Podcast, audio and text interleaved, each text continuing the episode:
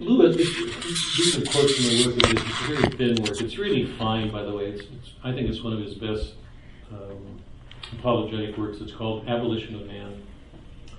He's responding to two educators, and and they're laying out a curriculum and what teachers should be doing, and he's disagreeing with them at every point. Um, these men are making fun of emotions because the emotions seem silly and sentimental and disordered. And Lewis is saying to both these men, the answer to bad emotions isn't cutting out emotions, it's forming good emotions. And that raises the question how do we do that? How do we do that? You know from our work together that, that one of the things I've been pushing from the very beginning is the greatest task that I think we have as human beings, and I mean this universally, is ordering our emotions. We can be too indifferent, we can be cynical, we can be sentimental, um, we can love the wrong things, we can pity in a way that will be arresting. We have talked about that forever. That pity can be a paralyzing emotion, it can be an enabling emotion. Families get trapped in it all the time. You can have somebody on drugs and feel so sorry that they go on in that condition with nobody doing anything. You know, it's just we, we, we live in an enabling culture that makes it possible for people to continue to do things when it's against their very good. So, how do we form good emotions?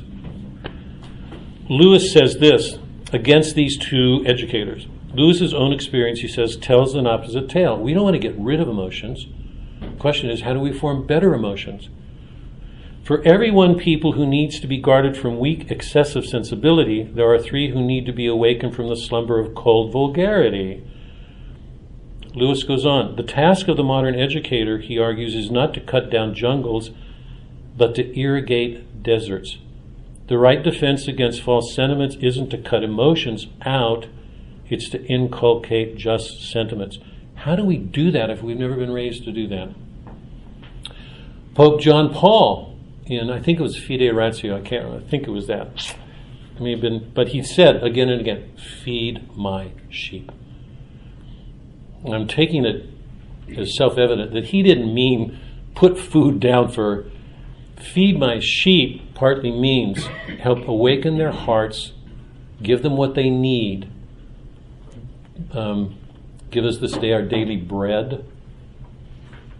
Feed people, give them what they most need to have better hearts, to make it possible for them to love better than they do, to follow Christ. Now, here's the problem, because this goes to what we've been doing here in our work together. If we start in an angelic imagination, I tried to show this graphically on the board. If you start with an angelic imagination, you never return to earth. If you're looking for metaphors to help you, you've got to use them, but without ever opening up the meaning of those, the meaning of those common things in, in what you're doing. You still leave people in an angelic imagination. Um, so, one of the most important things for Lewis, because education was a really important concern for him, is um, how do we develop what he calls that aspect of our nature that makes us fully human? Because he said, in our heads, we're like angels. In our bellies, we're like beasts. It's the middle element, the heart, the seat of affections, that makes us most human. We either too much in our heads, too much in our appetites. How do we develop those emotions that can help us become more fully human? Second page. What's this middle element, this indispensable liaison officer between the angelic and bestial in man? If the head rules the belly through the chest, the seat of magnanimity, of emotions organized by trained habit into stable sentiments, how can emotions be organized or made ordinate to help reason do its work, to give it more to work with? For Allen Tate, they are formed by a submission to a permanent limitation of man, one depending on a respect for nature. Formed sentiments are an acquired power, what has traditionally been called taste, that form the inner disposition of man that form the inner dispositions of man, which not only prevents him from overstepping bounds, from being bigoted or loud or self righteous, from committing violations, whatever they are, but also allows him to be one with the exigencies, the offerings of the moment. Are we, are we fully capable of being one in the moment, the here and now, whatever that means for us? Or do our minds take us out of the moment, or our appetites? Because with our appetites, we're like beasts. With our minds, we're like angels. What helps us to fully enter into a moment with each other as humans? And how does Christ do that? Tate says in the, in, in the angelic imagination, taste is the discipline of feeling according to the laws of. By the way, the whole classical order, I'm going to make a broad generalization again. The whole classical order, if you read everything in the classical world, Homer, Virgil, the classical poets, leaves us with a sense that there are these limitations to man. Everywhere in the Iliad, the Odyssey, the Aeneid, when you watch people, where they overstep those limits to try to be something they're not, they always do bad things. Or they remain, they remain isolated in their own private worlds. The Christian classical world defines itself in terms of our limitations. Every time we try to be something we're not, we make ourselves worse. The modern world keeps encouraging us to believe we can do anything we want, be anybody we want. How much do we deny our own nature in doing that? You can call the modern um, form of Christianity romantic Christianity as opposed to classical Christianity. Classical Christianity is what produced St. Augustine, St. Thomas. Romantic Christianity is behind largely with the Reformation, to constantly try to exceed our limits to be something that we're not. Think about the angelic imagination in, in that context. Taste is the discipline of feeling according to the laws of order, a discipline of submission to a permanent limitation of man this discipline has been abrogated by mathematical reasoning, whose purpose is the control of nature. Here we have a Cartesian split taste, feeling, respect for the depth of nature, resolved into a subjectivism which denies the sensible world. Remember, Descartes said, I think, therefore I am. He made ideas the object of the mind and cut himself off from the world of senses, the physical world. So, one of the schisms of the modern world has its beginnings in Descartes. It puts a, a mind body at odds. The mind is going to control everything. Whatever the ideas are in my mind, they're the means of controlling nature. St. Thomas would say the body is absolutely essential to who we are. It's who we are. We receive things through our senses, take them in, and it gives our mind the food to work with. Um, the sensibility is frustrated since it's denied its perpetual refreshment in nature. To whatever degree we're estranged from nature, we lose a help ordering our faculties. What do we turn to? Faith, when the object of faith is supersensible, we can't confirm it, hard to grow in it. Sensibility is frustrated since it's denied its perpetual refreshment in nature. The operative abstraction replaces the rich perspective of the concrete object. Reason is thus detached from feeling, and likewise from the moral sense, the third and executive member of the psychological triad, moving through the will. Remember, intellect, heart, appetites. Feeling in the scheme being isolated, or Mr. Scott, this is Buchanan, might put it, occulted, hidden away, it's strictly speaking without contact, and man has lost his access to material forms. We get the hypertrophy of the intellect and the hypertrophy of the will. When neither intellect nor will is bound to the human scale, their projection becomes godlike and man becomes an angel. In Maritain's sense of the, Jacques Maritain was one of the great philosophers of the 20th century. So, um, what's our starting point? Do we start in ahead with our own ideas or our own subjective grasp of something as a matter of faith? Do we put something that's a matter of faith together with what our reason shows us? One of the great, I think, um, encyclicals of the 20th century is John Paul, John Paul II's Fide Ratio, faith and reason. He, he says that's one of the most essential things that we need to get control of in the modern. Pope Benedict said the same thing, by the way, in his, in his address at uh, Regensburg. He was addressing the fundamentalists across the world fundamentalist Christian, Christians, fundamentalist Islamic. Because for both of them, denying reason the way they do, they lost their way into the natural order. They could no longer experience the Logos, Christ working in the world, which is graspable by our powers of reason. We've been seeing that in all of these poems that we've been reading. Does it matter what you start with as long as you keep them connected? I don't know. I mean, I just, it, um, it seems to me it's a really hard thing to do. I mean, maybe hypothetically you can. I don't, that's such a hypothetical that I don't, honestly, I don't know how to answer it. Isn't the starting point an inordinate between the two? And so to start with both working inordinately would kind of be like starting with your shoes untied. I mean, you got you got to start with one and the other. If they're in conjunction, they're not harmonizing, and they're in disharmony, and the goal is to create harmony and ordinance. Then you can't really start with both. You got to start with one or the other. Right? Let, yeah, let, let me, Fred. I don't know if this is going to answer but Thomas Thomas would say the natural way to start would be through our senses because that's our first engage. We don't start with, in our heads. When you're a child, you know, before reason comes, you're putting things together. You're taking things in through your senses.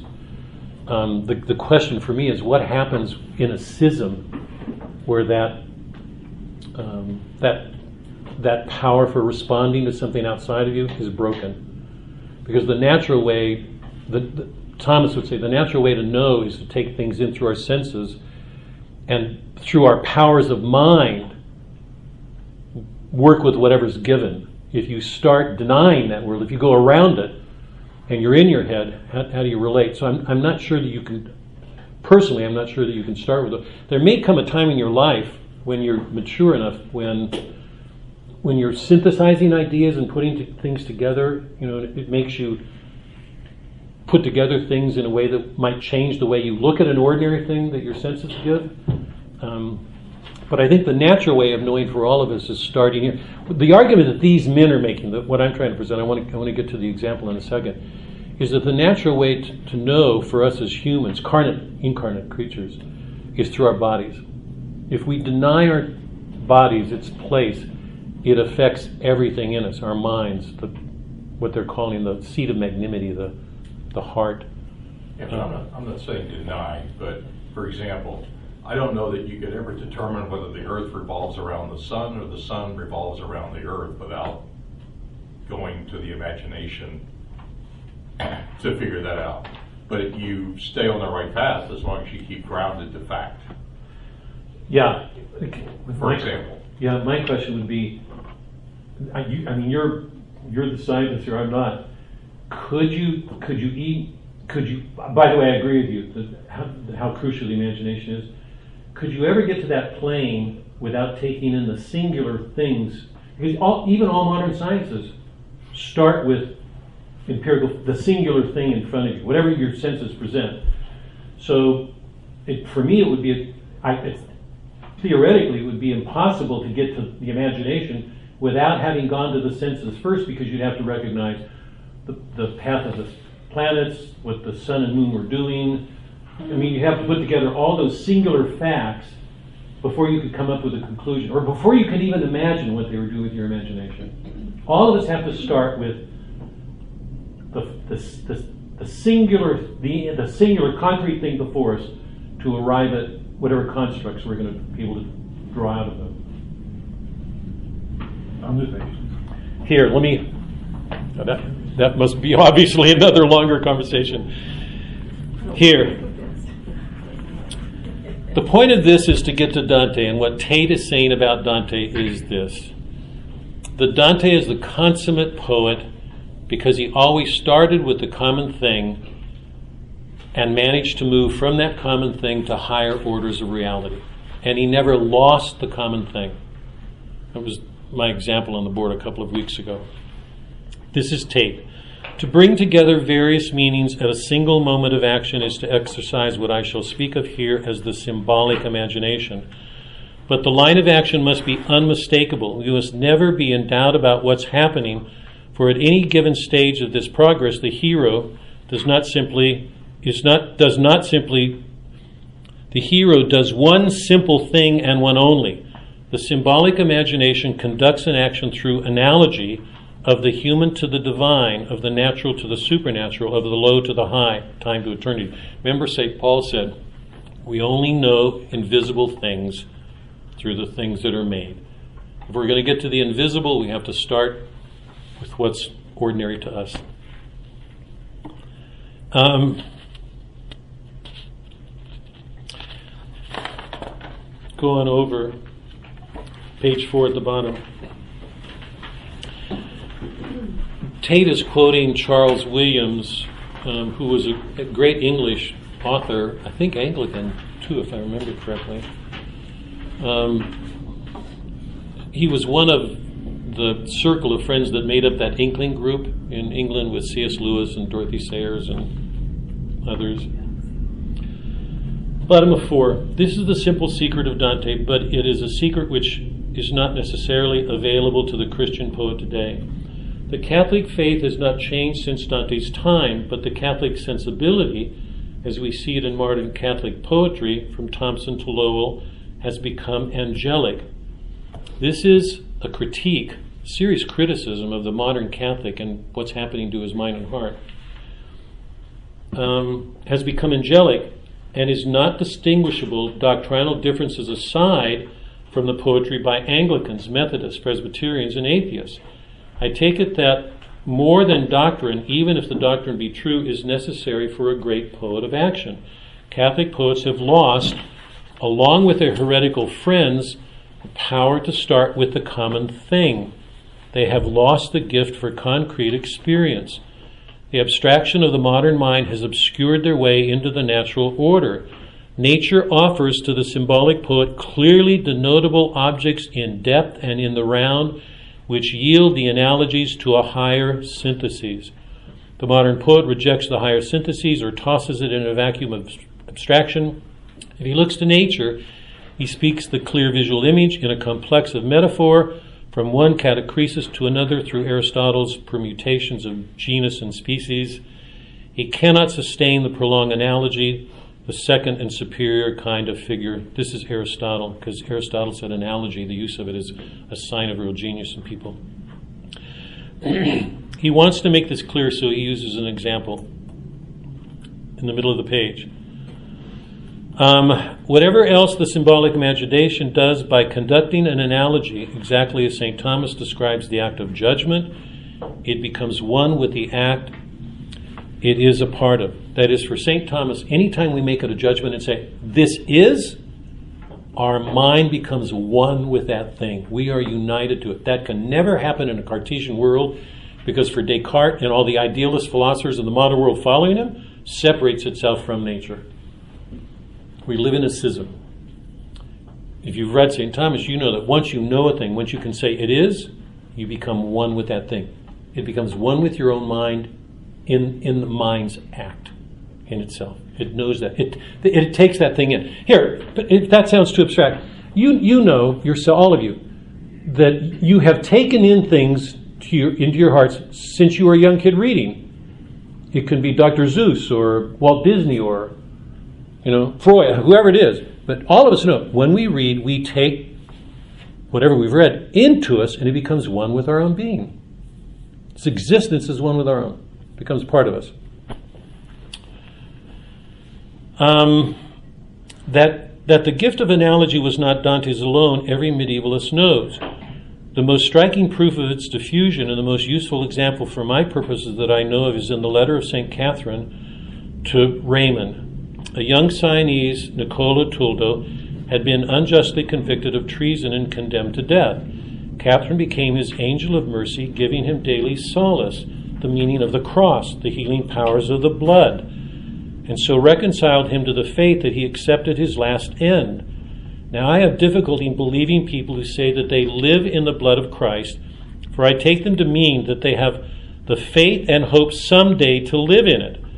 The evidence of the blood is one's power to produce it, the power to show it as a common thing, and to make it real literally in action. For the report of the blood is very different from its reality.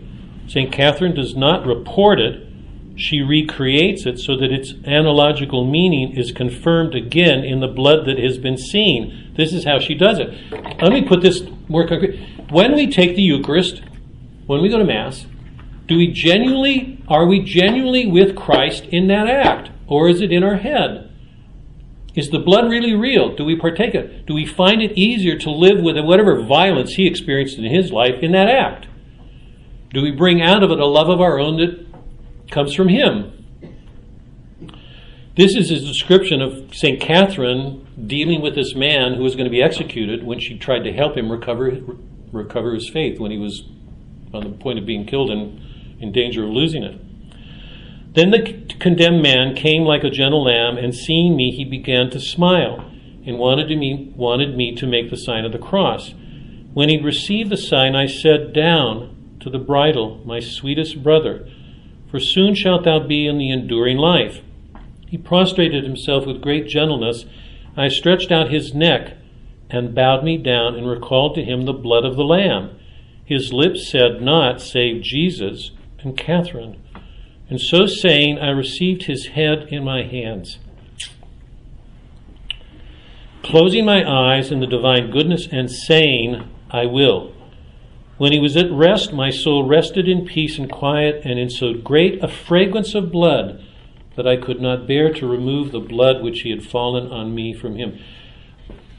I mean, when, as we were watching the movie, I was thinking of this passage. Imagine Meg going to pick up the head of her father, and taking it home that her father did not exist as an idea in her head. She wanted that head present. However, how many people would turn away from that because it would be so grotesque? She took that head off its pike and took it home.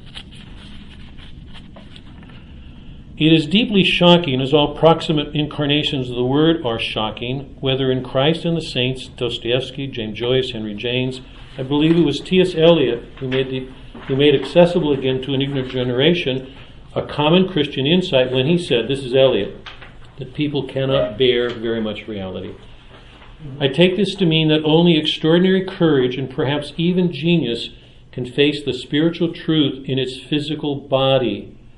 Flaubert said that the artist, the soldier, and the priest, the artist, the soldier, and the priest, face death every day. So do we all. Yet it is perhaps nearer to them to other men it is their particular responsibility. When Catherine rests in so great a fragrance of blood, it is no doubt the blood of the offertory which the celebrant offers to God, commodore soritatis, with the odor of sweetness, but with the literal odor of the species of wine, not of blood.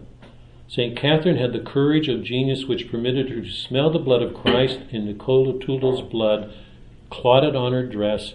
She smelled the two bloods not alternately, but at one instant, in a single act compounded of spiritual insight and physical perception. The question I want to pose is can we envision a unified action of the real through its faculties without noble or just emotions? How do we produce these ordo, what St. Augustine called ordo amoris, the emotions to live in the blood of Christ? middle of the last paragraph. The injunction facing us in ways not true for St. John's, taste and see, that's our that's that's what we're asked in the Bible again and again, taste and see.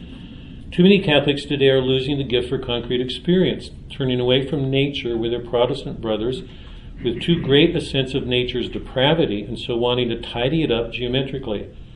Without a servitude to the natural order, it becomes nearly impossible to start with the common thing. Each of us has a help in the common life we share with each other, whatever we do or task together. Um, we have to be careful of living too much on our head. Two warnings speak to us from entirely different directions. Affectivity will, this is C.S. Lewis, by the way, in, in Abolition of Man. Affectivity will have its revenge. We castrate and build and bid the geldings multiply if we stuff our if we stuff our emotions, this is what see, affectivity will have. If we stuff our emotions, if we deny our hearts, it's going to come out. Those emotions will have their revenge. We can't keep denying something that God made in us without having an effect. If we don't, if we don't open our hearts and learn to love as we should, those things will come back to haunt us. And he's saying we castrate, we do everything we can to get emotions out of, and then we bid the geldings mul- multiply. We take away the very best things in kids and then wonder why their emotions are so disordered. So the question I'm posing here is how, how can we recover the fullness of our humanity, our heart, without doing things that help cultivate those emotions? That this middle, you know, that make us human, not in our heads, not in our bellies, our emotions, so that what we're living are rich, ordinate emotions. And the, the argument that I'm making here, along with Tate and, and um, Williams and C.S. Lewis, is we can't do it without beginning with the common thing. That's where we start. And that's, that's, that's where we're going to start with Dante. So let me turn there quickly, because um, we've only got, I just want to start of. Um, I want to point everybody to just a couple of things to get us going. And then uh, next week I'm going to start, I'll, go, I'll do the historical overview next week, because it's amazing to see how much of what we've been reading in the 16th century is already underway centuries before it, makes up Dante's life, too. Turn to the first pages.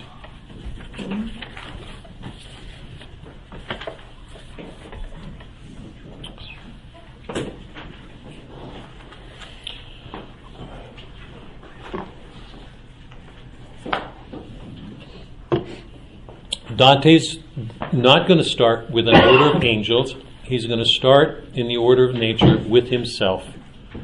The subject of this poem is Dante, not another human being. He's taking himself as the subject.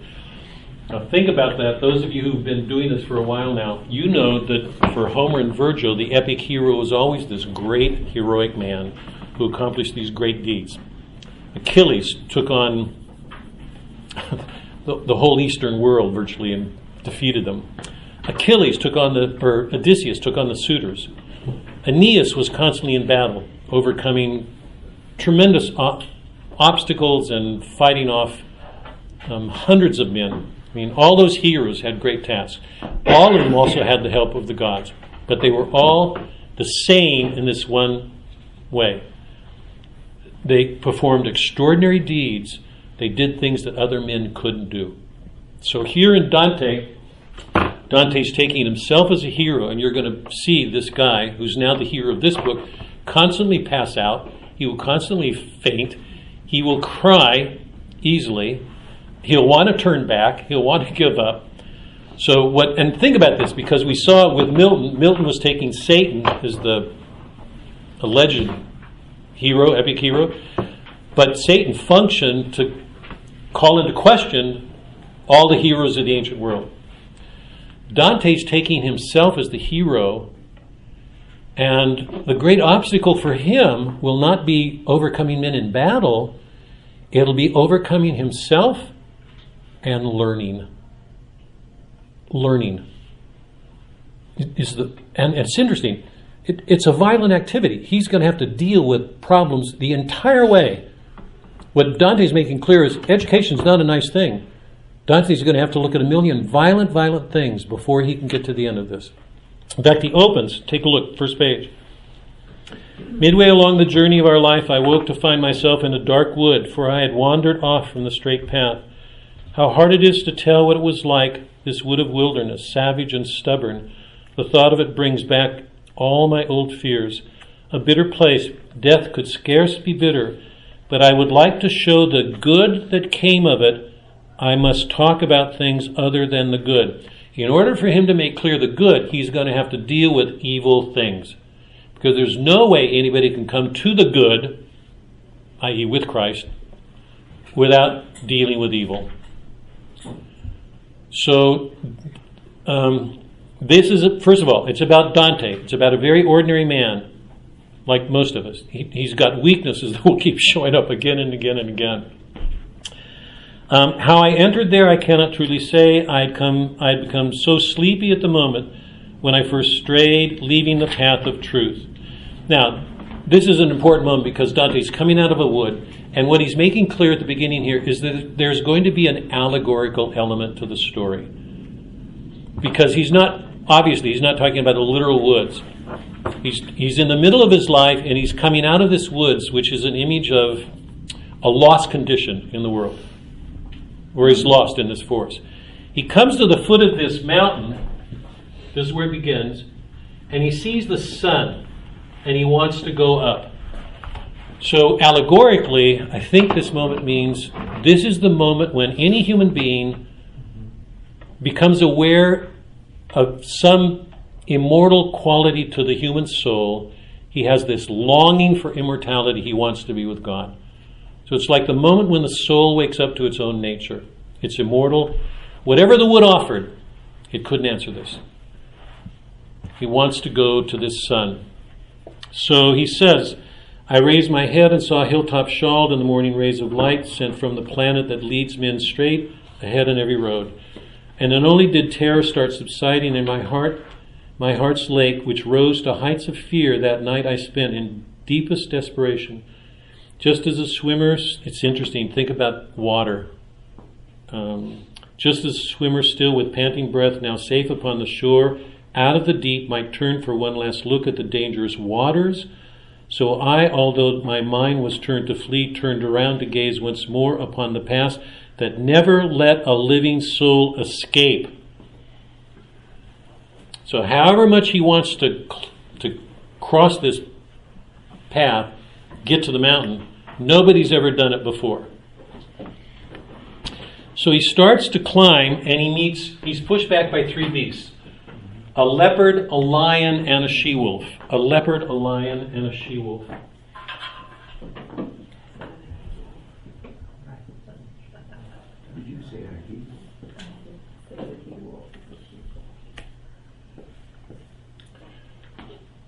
Um, spotted, violent, cunning. Okay? Um, and they beat him back. I'm going over. Um, line 54 The last beast brought my spirit down so low with fear that seized me at the sight of her, I lost all hope of going up the hill. As a man who rejoicing in his gain, suddenly seeing his gain turn into loss, will grieve as he compares his then and now, so she made me do that relentless beast, coming towards me slowly, step by step. She forced me back to where the sun is mute. While I was rushing down to that low place, my eyes made out a fierce a figure coming towards me, one of one grown faint, perhaps from too much silence. Who is that figure? Virgil. It's Virgil. And I want to stop for a second Virgil's going to come and tell Dante that he was sent by Mary, who saw the trouble he was in. She went to Beatrice because she knows Dante loved Beatrice. And they went, or wait, Lucia, Light, and Beatrice, and Beatrice went to get Virgil. So what we're watching in this moment is a whole divine order put into operation for the sake of a man's soul, one person a whole divine order Mary, Lucia, Light, Beatrice, and she goes to get Virgil. What's going on here? It's really clear that what's working is the principle of love, that the divine order is working with what people love. Let it be a baseball player who loves baseball. Whatever, you know, painting, music, whatever. Dante loves poetry, and he loved Beatrice. Okay? So the whole divine order is working on what loves a human person has to help bring that person to an end he can't achieve on his own. That's the first thing to know. The second is he can't do it by himself. What this opening makes clear is Dante wants to do this alone. He cannot do it himself. If this is about learning, and it's very much about learning, it's really about education, the, the, the natural our, the nature of our soul is to learn. Dante can't do it by himself, he has to have help. Why Virgil? Because he loves Virgil. That's, I mean, that's the most obvious. But here's another question. I want I want to stop for a minute. I know you, lots of you haven't read it, but Virgil's comes to him because the divine order sent him. It's a task he has to perform. Dante's a Christian. Dante's a Christian. Virgil's pagan. He represents a lower order. It's a pagan who's going to help Dante reach this point, purgatory. Virgil says to Dante, You can't go up until you go down. There's no way for you to get here without learning to see your sins as they are.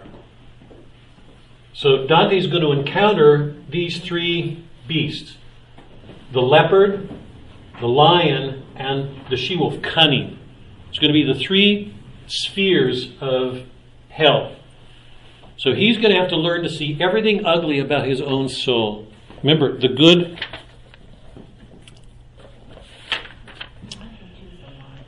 But if I would show the good that came of it, I must talk about things other than the good.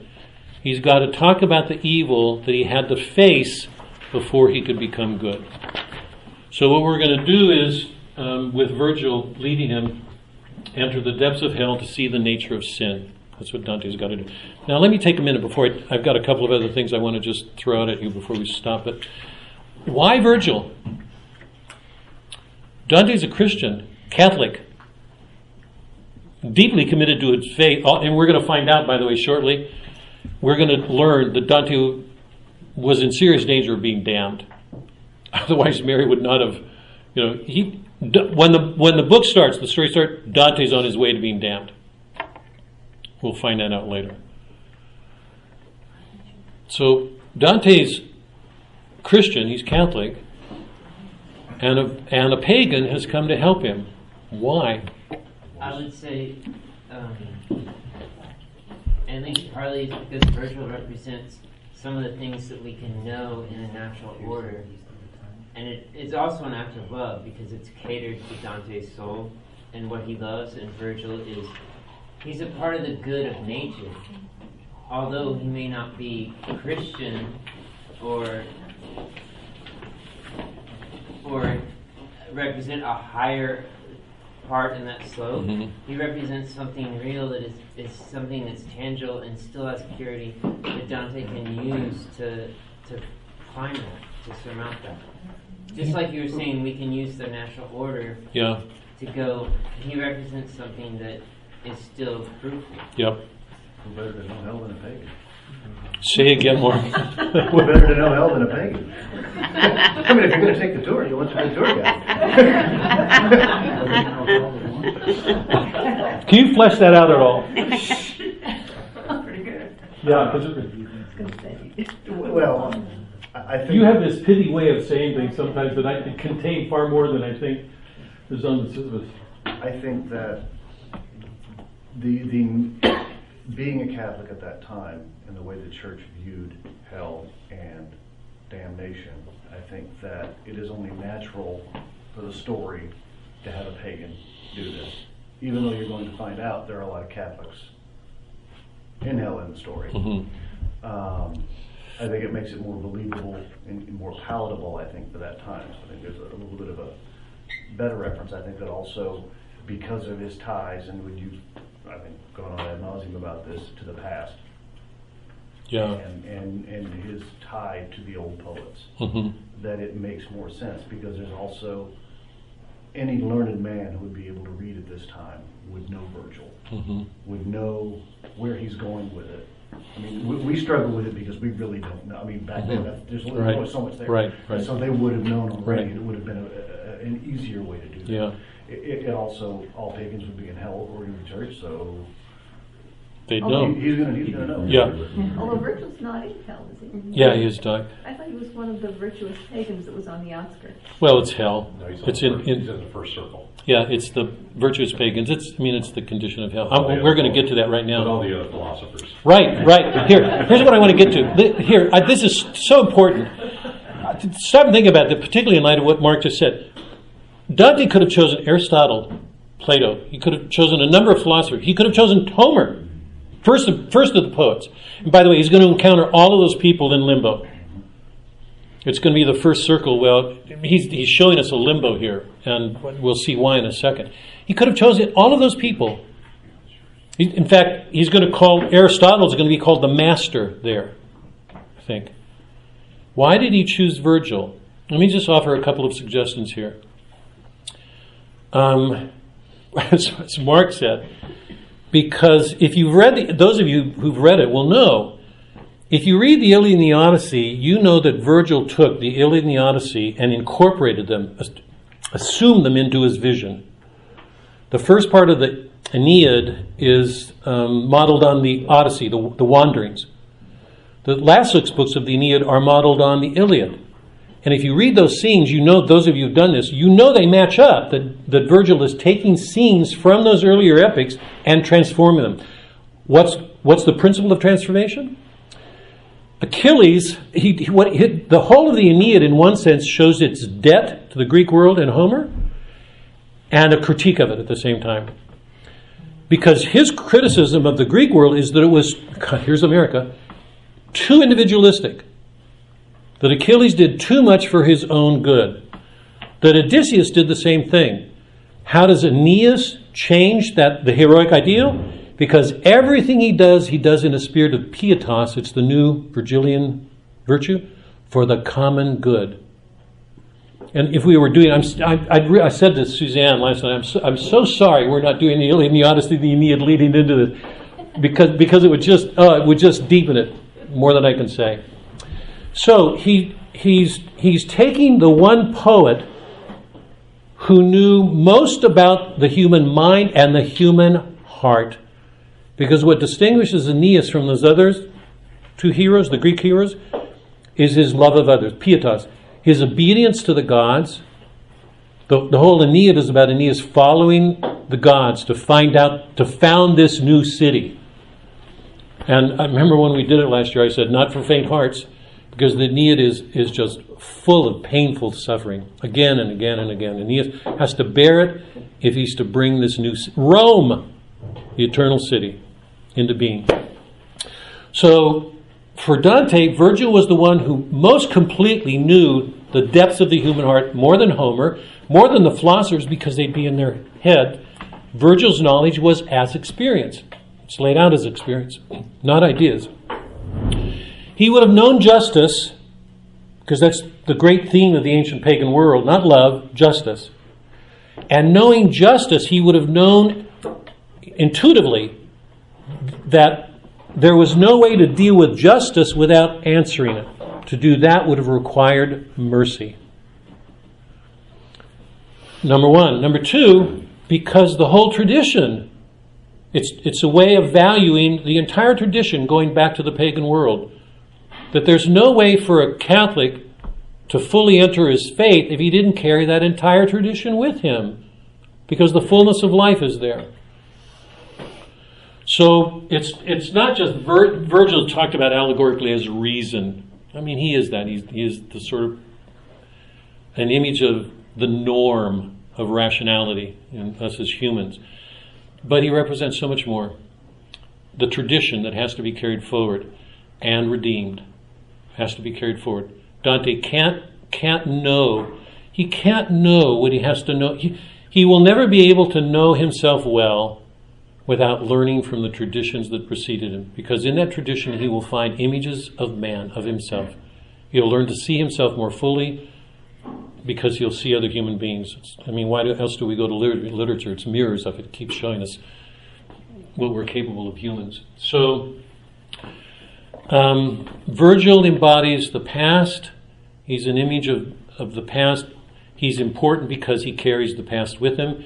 He has the courage of his convictions. Dante, in the opening chapters, will want to turn around. He says, St. Paul went to the heaven. I, I do not want, I'm not fit, I, I don't have the strength to do that. Virgil gets angry at him, says, knock it off, stand up and get going. When, when they get to the gates of Dis, I think it's in chapter 10 or 11, um, Virgil will pick up Dante and physically turn him around. Physically, violently turn him around and say, do not look at that, because he knows that if he looks at evil squarely, what will happen? He'll get turned to stone. And at the level of um, sloth in purgatory, Virgil will violently shake Dante and wake him up and says, Wake up, wake up. We'll get to that, look at it. But Virgil's the one who knows our human nature short of what it takes to get to heaven.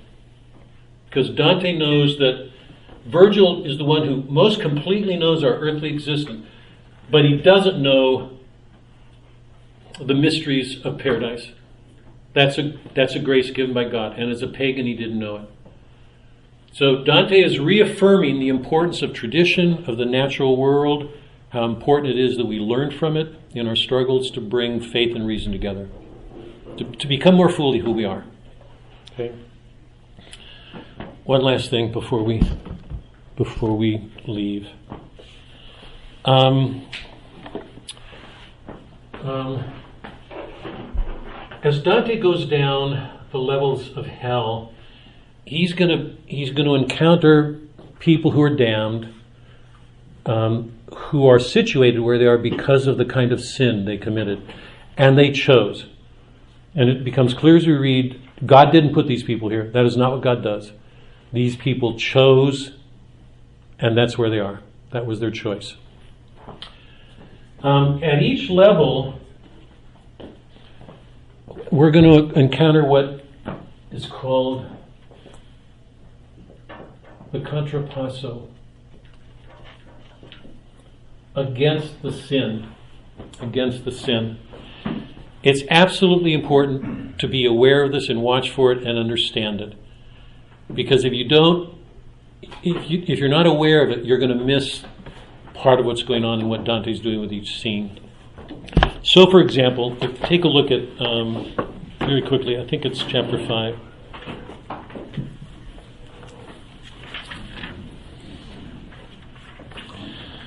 This is, I'm going to come back to this when we start because I, next week when we meet, I want to go back to the beginning. Huh? Did you know Sorry? the rules going to be changed? Oh, it's, it's likely that we'll be in the library next week because there's a, a, a what's, It's the priest dinner be- before Oh. the communal reconciliation, and that they have the dinner in here. And it's on my- No. Okay. Look on page 30. This is Canto 5. Dante comes to the level of the lustful. Okay? We're to go, I'm to go back to limbo next week, but I want to I want to get you into the book and get going. This is the level of the lustful. It's the first sin properly. And notice that it's the one that most closely resembles love. We're going to see this more clearly in the Purgatorio. Here he meets Francesca and Paolo, who were lovers, who were in the act of reading the Arthurian romances, and they were so taken by the romance involving Lancelot and Guinevere, the adultery that took place, that they make love. While they were in the act of making love, Francesca's husband comes along and kills them. So while they're in the commission of it, think about this. This is really important. It was an accident. In the commission of a sin, they're executed, and so they go to hell. Okay? That, that's how th- threshold like this experience is. Francesca says, page 30, um, Dante, it looks at her and he's overcome with pity. We're gonna, there's so much here that um, he's overcome because she is beautiful, she's educated, she's intelligent, she's sensitive. Page 30. O living creature, gracious and so kind, who makes your way here through this dingy air to visit us who stained the world with blood. If we could claim as friend the King of Kings, we would beseech him that he grant you peace, you who show pity for our atrocious plight. Whatever pleases you to hear or speak, we will hear, and we will speak about you as long as the wind here, where we are, is silent. And then she says, Love quick to kindle in the gentle heart, seize this one for the beauty of my body. Turn from me, how it happens still offends me. Love that excuses no one, love from loving, sees me so strangely with delight in him that as you see, he never leaves my side. Love led us straight to sudden death together. Caina waits um, the, um, the one who quenched, that is her husband who killed them. Notice how her words twist back on themselves. Love who does this, who does this, who does. And I think it's supposed to emulate or imitate the way the human mind begins to describe something in a way that shows the soul turning in on itself with the language that it uses. But here, when Dante comes into this realm, he describes it this way, line 81 or so. As doves called by desire to return to their sweet nest with wings raised high and poised, float downward through the air, guided by will, So these two left the flock where Dido is and came towards us through the malignant air. Such was their tender power to my. That is, the lovers in the circle of lust are, are buffeted about by winds. They're tossed about. So they're constantly buffeted about. They can't get their bearings. They're constantly buffeted about. That's the punishment. And so I want to come back to that. But look at Francesca's words. If we could claim as friend the King of Kings, we would beseech him that he grant you peace, you who show pity for our atrocious plight. Characterize Francesca here. This is we with her we're entering hell proper because in the earlier canto we're in limbo. I'll, I'll go back to that next week, but I want to get us go. Characterize Francesca here. If we could claim as friend the King of Kings, we would beseech him that he grant you peace, you who show pity for our atrocious plight. Whatever pleases you to hear or speak, we will hear. We, you know, um, as long as the wind here where we are is silent, but the wind is not going to be silent. It's going to buffet them about. But characterize her here. Manipulative. Hmm? Manipulative. How? It's almost like she's. It's there for her own gain, but she's trying to butter him up by saying such nice things to look good on their plight.